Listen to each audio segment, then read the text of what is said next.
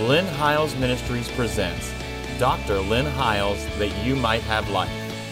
And here's your host, Dr. Lynn Hiles. I want to welcome you back to the program again today and thank you for joining in every week at the same time. And uh, we've been talking about the book of Hebrews on the program for the last several months.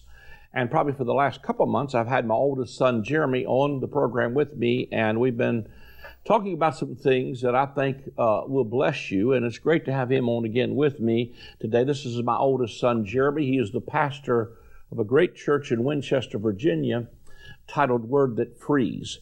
And uh, there will be some information on the screen with their website to find the location of their church. I think you would be blessed to go and sit in one of their services. They meet at a restaurant uh, called Sweet Nola's in Winchester, Virginia, and you'd be blessed to go by and be part of one of those services. We've been talking about the book of Hebrews. We're going to go back into Hebrews chapter 12 today. Last week we talked about how it's almost seemed to me like it was almost out of context.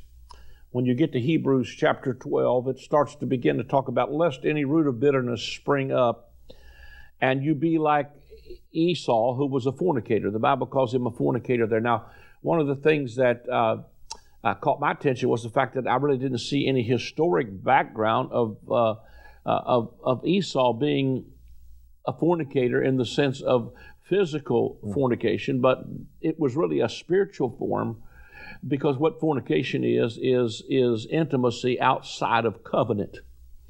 And so, what we see with Esau, what, what, what is happening here is he's talking about being in the right covenant. Yeah and that the promise was made to those that will look to Jesus, who's the author and finisher of our faith.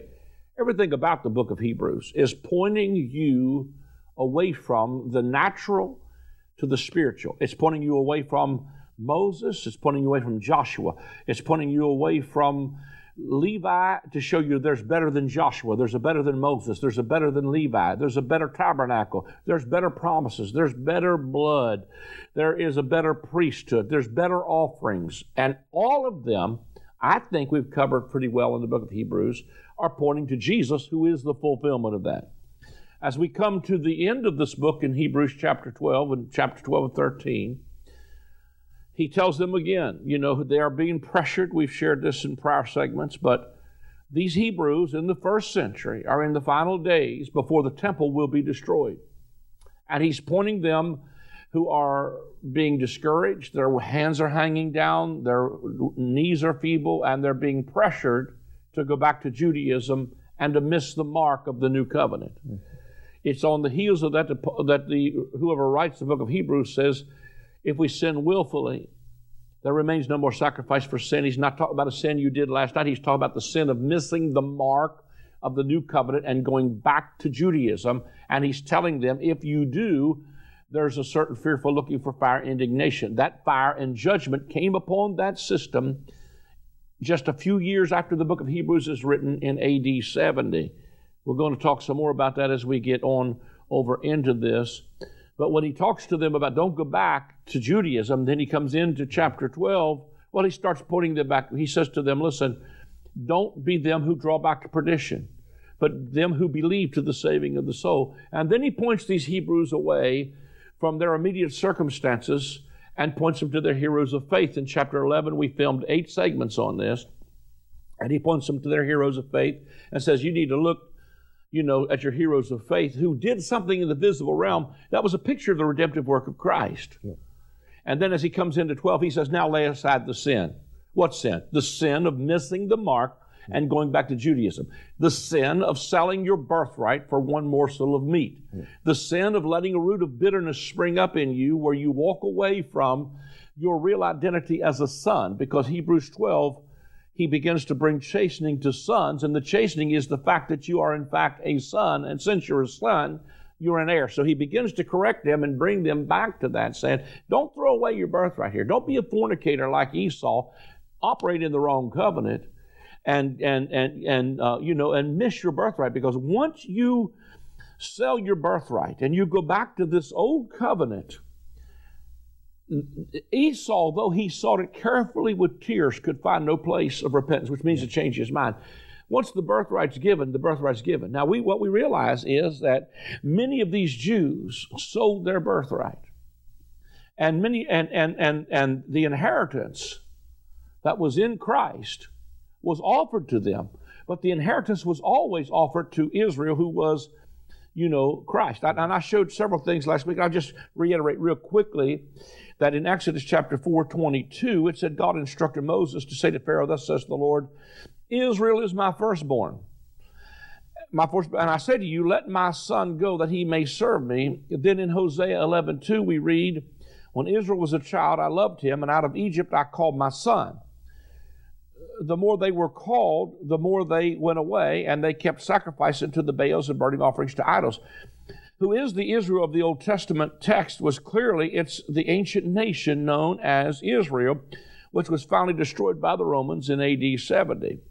Yet we look at how Matthew, the book of Matthew, treats this exact same verse. He quotes this verse from Hosea. Uh, and before I quote that verse, we got to remember now that Israel was called out of you know, Egypt have I called my son. I mean, Pharaoh is killing babies, and they are uh, brought up out of Egypt. Fast forward to Jesus. Herod is killing babies, and they have to flee with Joseph and his mother into Egypt. And this is what it says. That, that's the background, is that Jesus and his parents went into Egypt. And, and here's what the scripture says in Matthew. It says, and he, talking about Joseph, rose and took the child, Jesus, and his mother by night and departed to Egypt and remained there until the death of Herod. This was to fulfill what the Lord had spoken by the prophet out of Egypt have I called my son. So the real Israel of God has always been Jesus. That's the real, it's not replacement theology. If replacement theology is to take natural Israel and give them the place that really belongs to Jesus. Because the seed that he was talking about clearly goes back, I'll bless them that bless you and curse them that curse you, is clearly found its fulfillment. In these shall all the nations of the earth be blessed was fulfilled in the New Testament when he said to fulfill the words of the prophets that, you know, in other words, God included the Gentiles, that they would be included by faith when God said to Abraham, In thee shall all the nations of the earth be blessed. It was talking about the inclusion of the Gentiles in Christ who is the promised land. And then we see a comparison also made by Moses and Peter. We see two different things. It's in the Old Testament, the Old Testament people of Israel, Exodus 19, verse 3 it says, Now therefore, if you will indeed obey my voice and keep my command, you shall be a treasured possession among all the people, for the, all the earth is mine, and you shall be to me a people, a kingdom of priests and an holy nation. That's Exodus 19, verse 5 and 6. Now, Peter quotes that exact same verse and says, For you are a chosen generation, you're a royal priesthood, you're a holy nation. That you might that, that you might proclaim excellence of him who has called you out of darkness into his marvelous light. Once you were not a people, but now you are a people of God. It is the inheritance. In other words, he makes these comparisons to, he said, this in the Old Testament, that was the shadow, this is the substance. We're going to come to the next segment in Hebrews chapter 12 because it almost looks like it's out of context when he comes back in here and he says to them, Don't lose your birthright. Don't go back to Judaism. Don't go back, see, because all the old covenant was, again, the shadow. The new covenant is a substance. And Hebrews 11 says, now faith is a substance. It's not the shadow, it's the substance. And the substance was Christ. Go back and listen to our chapter 11 stuff. You know, just to interrupt you real quick, mm-hmm. but I just hit me when you were talking about where even he said, out of Egypt have I called my son, a couple uh, programs ago, we talked about, I think it was from uh, Revelation chapter 8, that he compares 11. Jerusalem. Uh, Re- 11, verse 8. Where he compares Jerusalem to Sodom and, and Egypt. Egypt. Mm-hmm. And so, even out of, so if you look at it even from that perspective, out of the natural uh, uh, Egypt yeah. or, or, the natural Jerusalem have I called my son. Yeah. You know, and so you see Christ. So what we're looking to again, it's it's a mind. You know, we're talking about a repentance, a mind change away from what is natural to what has become spiritual. Absolutely. You know, that we see, again,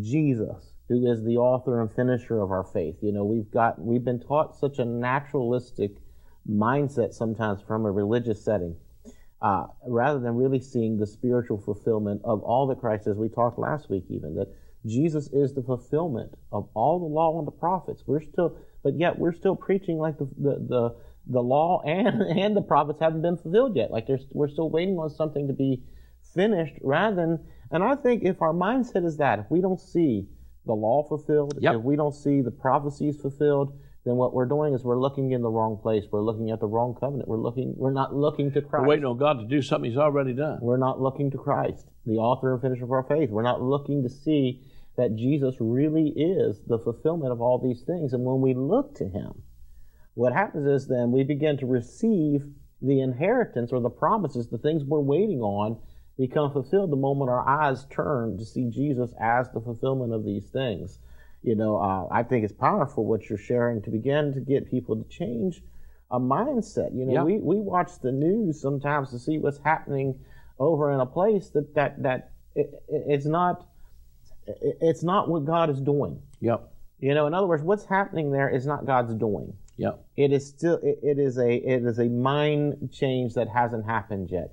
When we begin to turn our mind to Christ, we begin to see the fulfillment of all that, that Jesus did and is then we begin to begin to inherit the promises of God. The only thing holding back the invasion of heaven to earth right now is a, is is a a, a, a wrong mindset.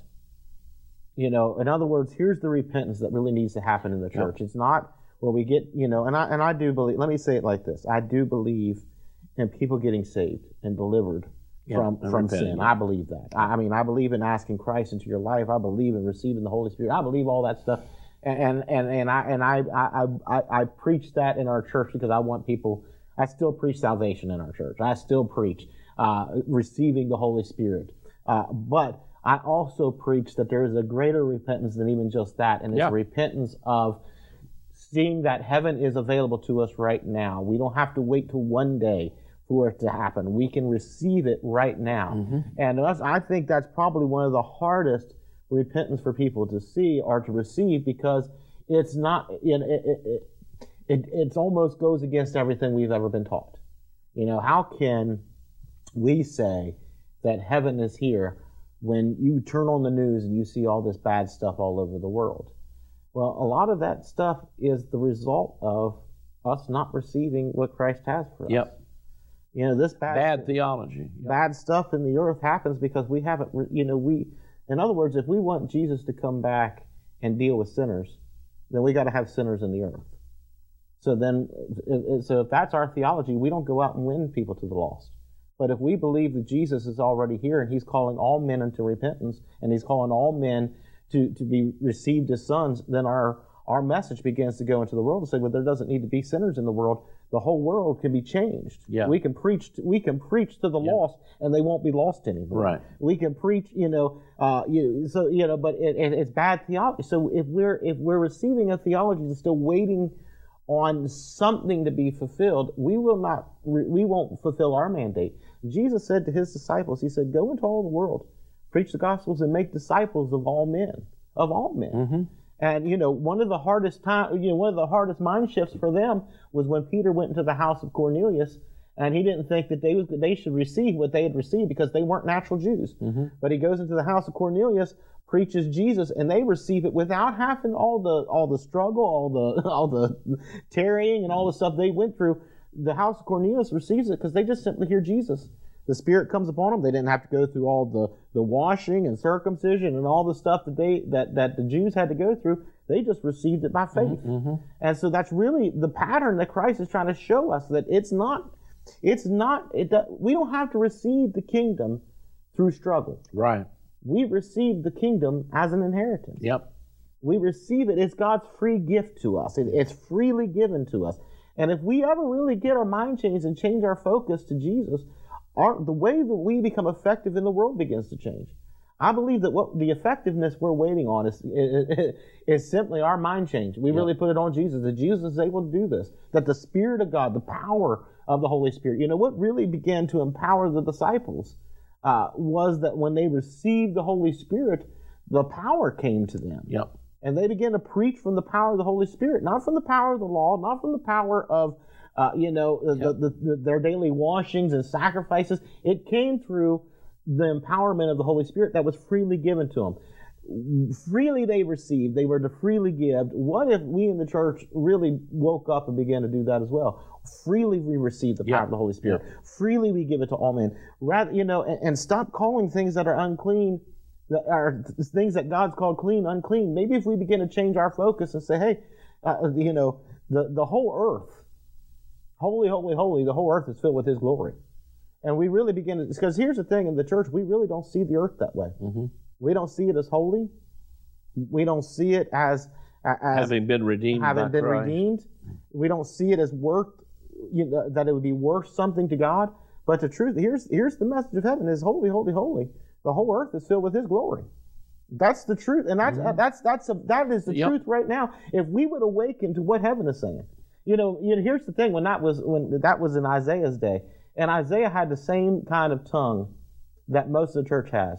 Woe, woe, woe. Yep. Woe to everything that's happening around us. Woe to this. And the message of heaven wasn't that. God had to touch his lips with the yep. coal and say, No, that's not Your my lips mindset. are unclean if you're preaching yep. whoa, whoa, whoa. Yeah. That's not my mindset. That's not that's not the truth. That's yep. a lie. Yeah. Let me touch let me let me touch you with something yep. that's going to change how you talk. Yeah. And his whole mind once he was touched with the coal from the altar, his whole mindset changed. He began to see just how heaven saw things. And what if we begin again? It's a mind change. We put to Christ and we see how God sees things. We, he sees it through His Son's eyes. And we begin to preach Jesus, all of a sudden the world doesn't become an impossible place. Yep. It becomes a place that's filled with His glory. Yeah. Well, I think that's exactly what he's saying here. Even you know, see, because inheritance, yeah, it's not something you earn. It's something you receive because somebody died and left you something. Yep. And it's what Jesus did in his redemptive, his death, burial, and resurrection. And then he goes on to tell them as we go on through this chapter, you did not come to the mount that might be touched. You didn't come to blackness and darkness. You did not come to fear and trembling, but that's the mountain we bring everybody to every Sunday morning. That's Mount Sinai. One of the things also I want to say about that, because what really stuck out to me, even in that, he said, You've not come to the mount that might be touched. Everything about the other system was touchable, tangible, smellable, feelable. And it would be difficult if you were a first century Jew, Hebrew here, and now you're not going to see the processions of the priest as they would bake the bread, light the candles, do this. They're not hearing the dying bleedings of lambs. You're not smelling the fat of offerings burning no longer. You're not, you know, all of the sights and the tangibleness of a physical temple and a physical circumcision and a physical building and a physical Jerusalem and a physical priesthood. Now it's moved into something that's not touchable. In other words, you've not come now to a mouth that can be touched. Other you've not come to a physical, tangible. You've come to something that's totally different in the realm of spirit because you've come to a better tabernacle.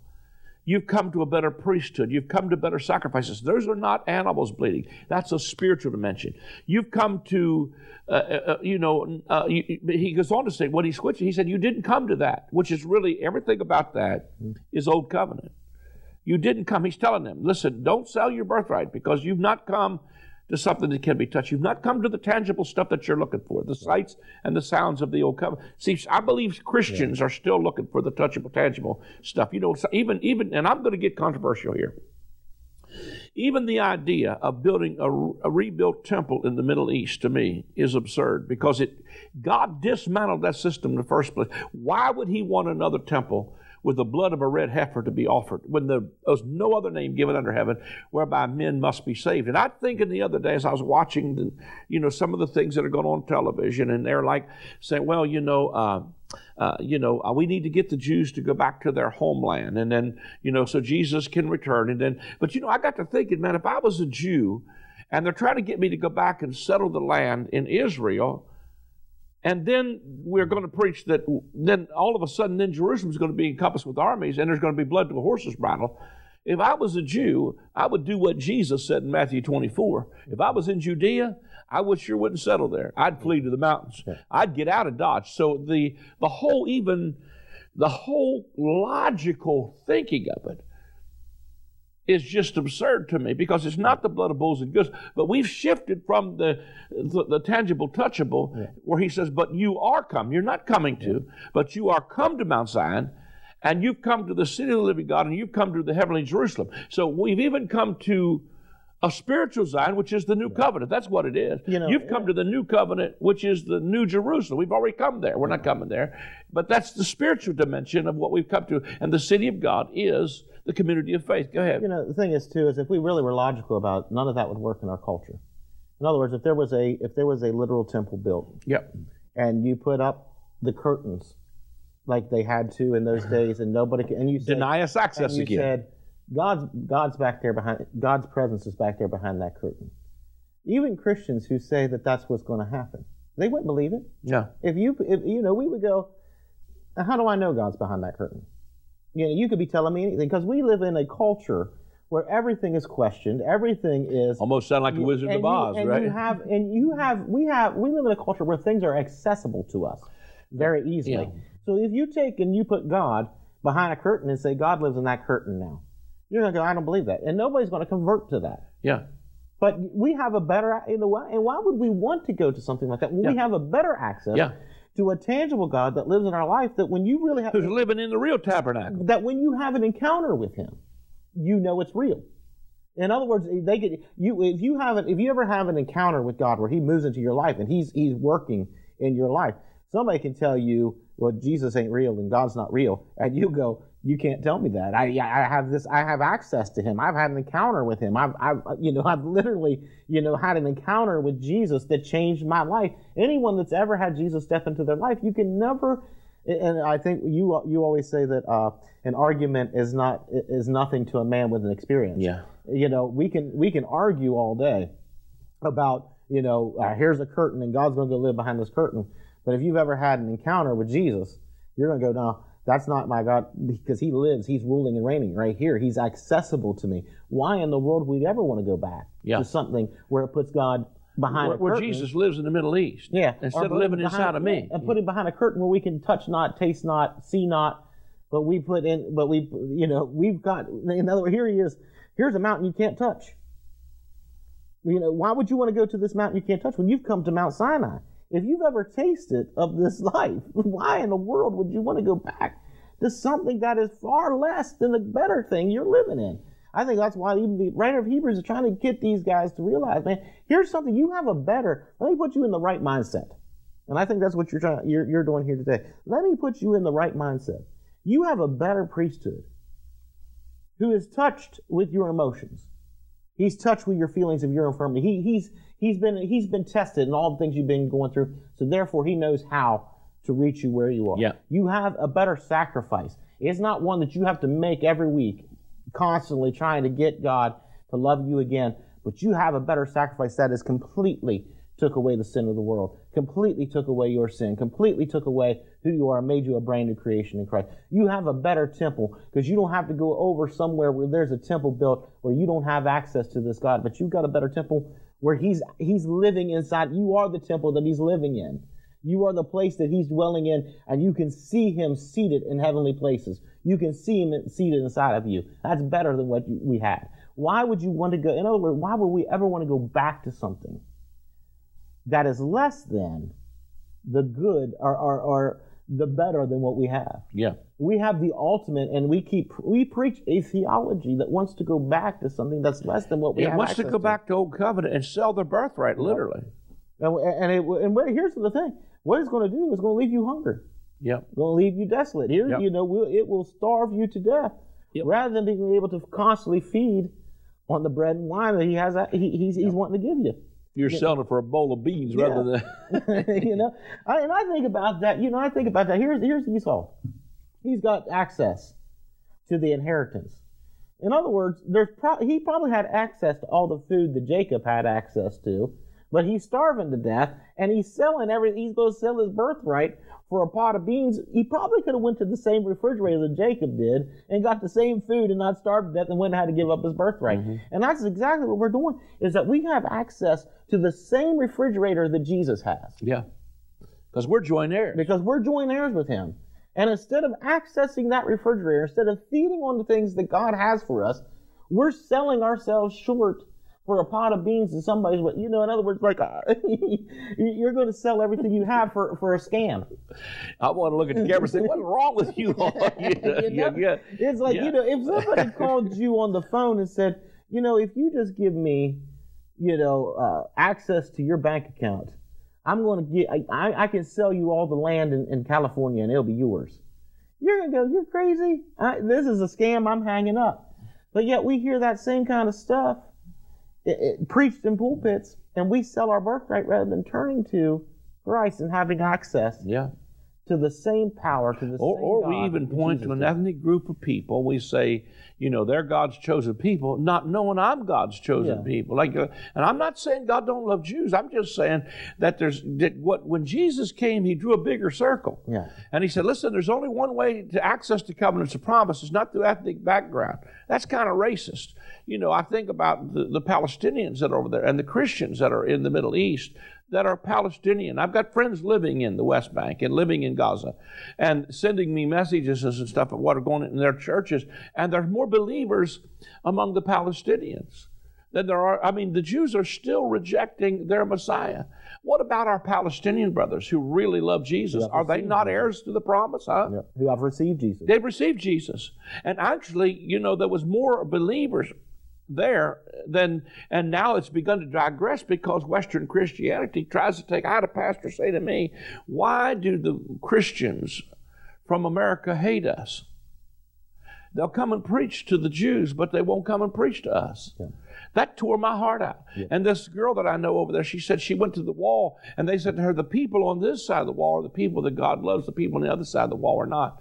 That just to me tears my heart out. Yep. Because we put a wall up that says you're excluded. See, if we just include both Jew and Gentile in Christ, the war would be over. Yep. People quit fighting. We learn, you know, what the 13th chapter of Hebrews says let brotherly love prevail because love will bring an end of war. We're about to run out of time, man. we got to come back and do another one.